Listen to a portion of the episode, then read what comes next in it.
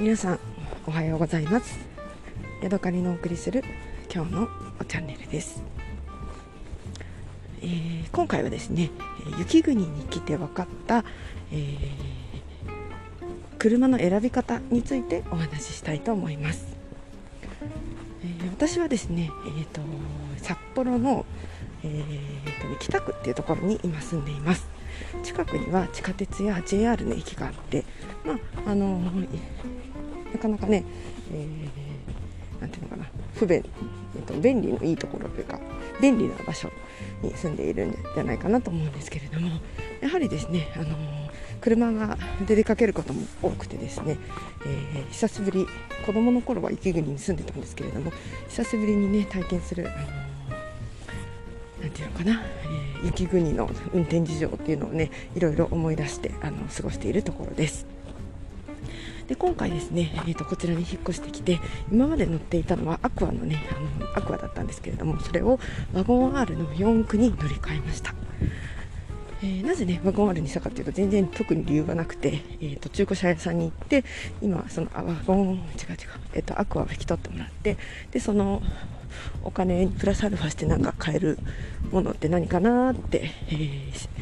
探した時にもうたまたまそこにあったあのそこのお店が持ってた中古車で、まあ、これが一番ね程度が良くていいんじゃないのっていうことで、えー、選びました。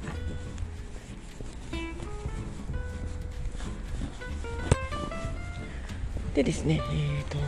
本当に四駆がいるのか肉のままのねクアでいいんじゃないかっていうこともね、まあ、夫はいろいろ考えたんですけれどもやはりね運転があの初心者っていうこともあって、え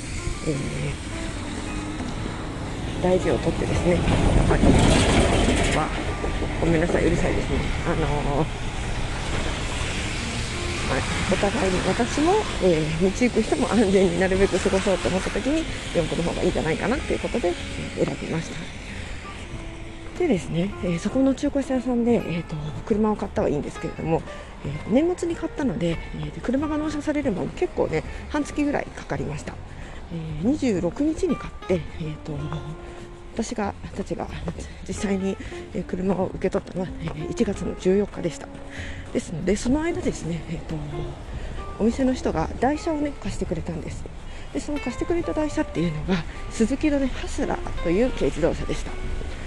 えー、でねそれがねすごいありがたかったしすごいハスラーいい車だなって思ったんですけれどもそれがなぜかと言いますと、えー、まずねあのハスラーって車高が高いんですよね。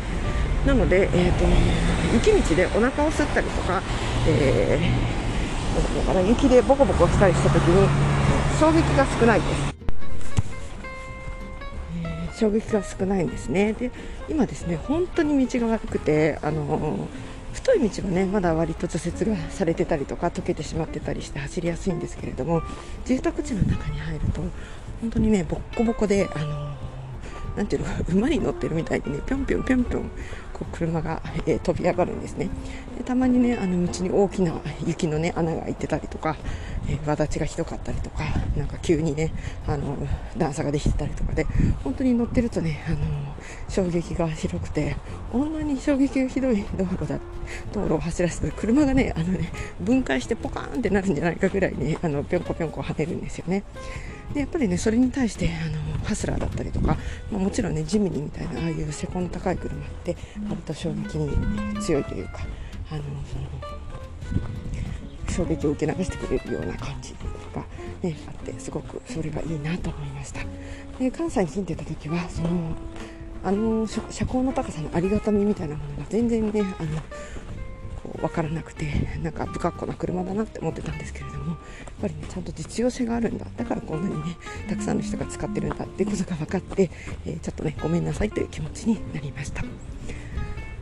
えー、そうですね。私が思ったあの雪国に来て分かった車の選び方についてお話ししました。やっぱりね四駆があるとすごく便利だっていうか安心できるなっていうこととあと車高が高いっていうねいうのもあの大事な選ぶポイントだなということが分かりました。ただですね結局うちはあのワゴマルに乗ってるので全然車高も高くないしね あの、まあ、4駆っていうところだけなんですけれども、はい、もう1台ね買うとなったらねもしかしたらハスラーとかねそういうのを選選べたらいいななんていうことも思っています。今ですね札幌のね、えーと郊外というかちょっと外れにある岡玉空港というね空港の近くを歩いています。なので、えー、さっきからねヘリコプターがバタバタ、ますね。はい。というわけで今日はここまでです。また次回お会いしましょう。さようなら。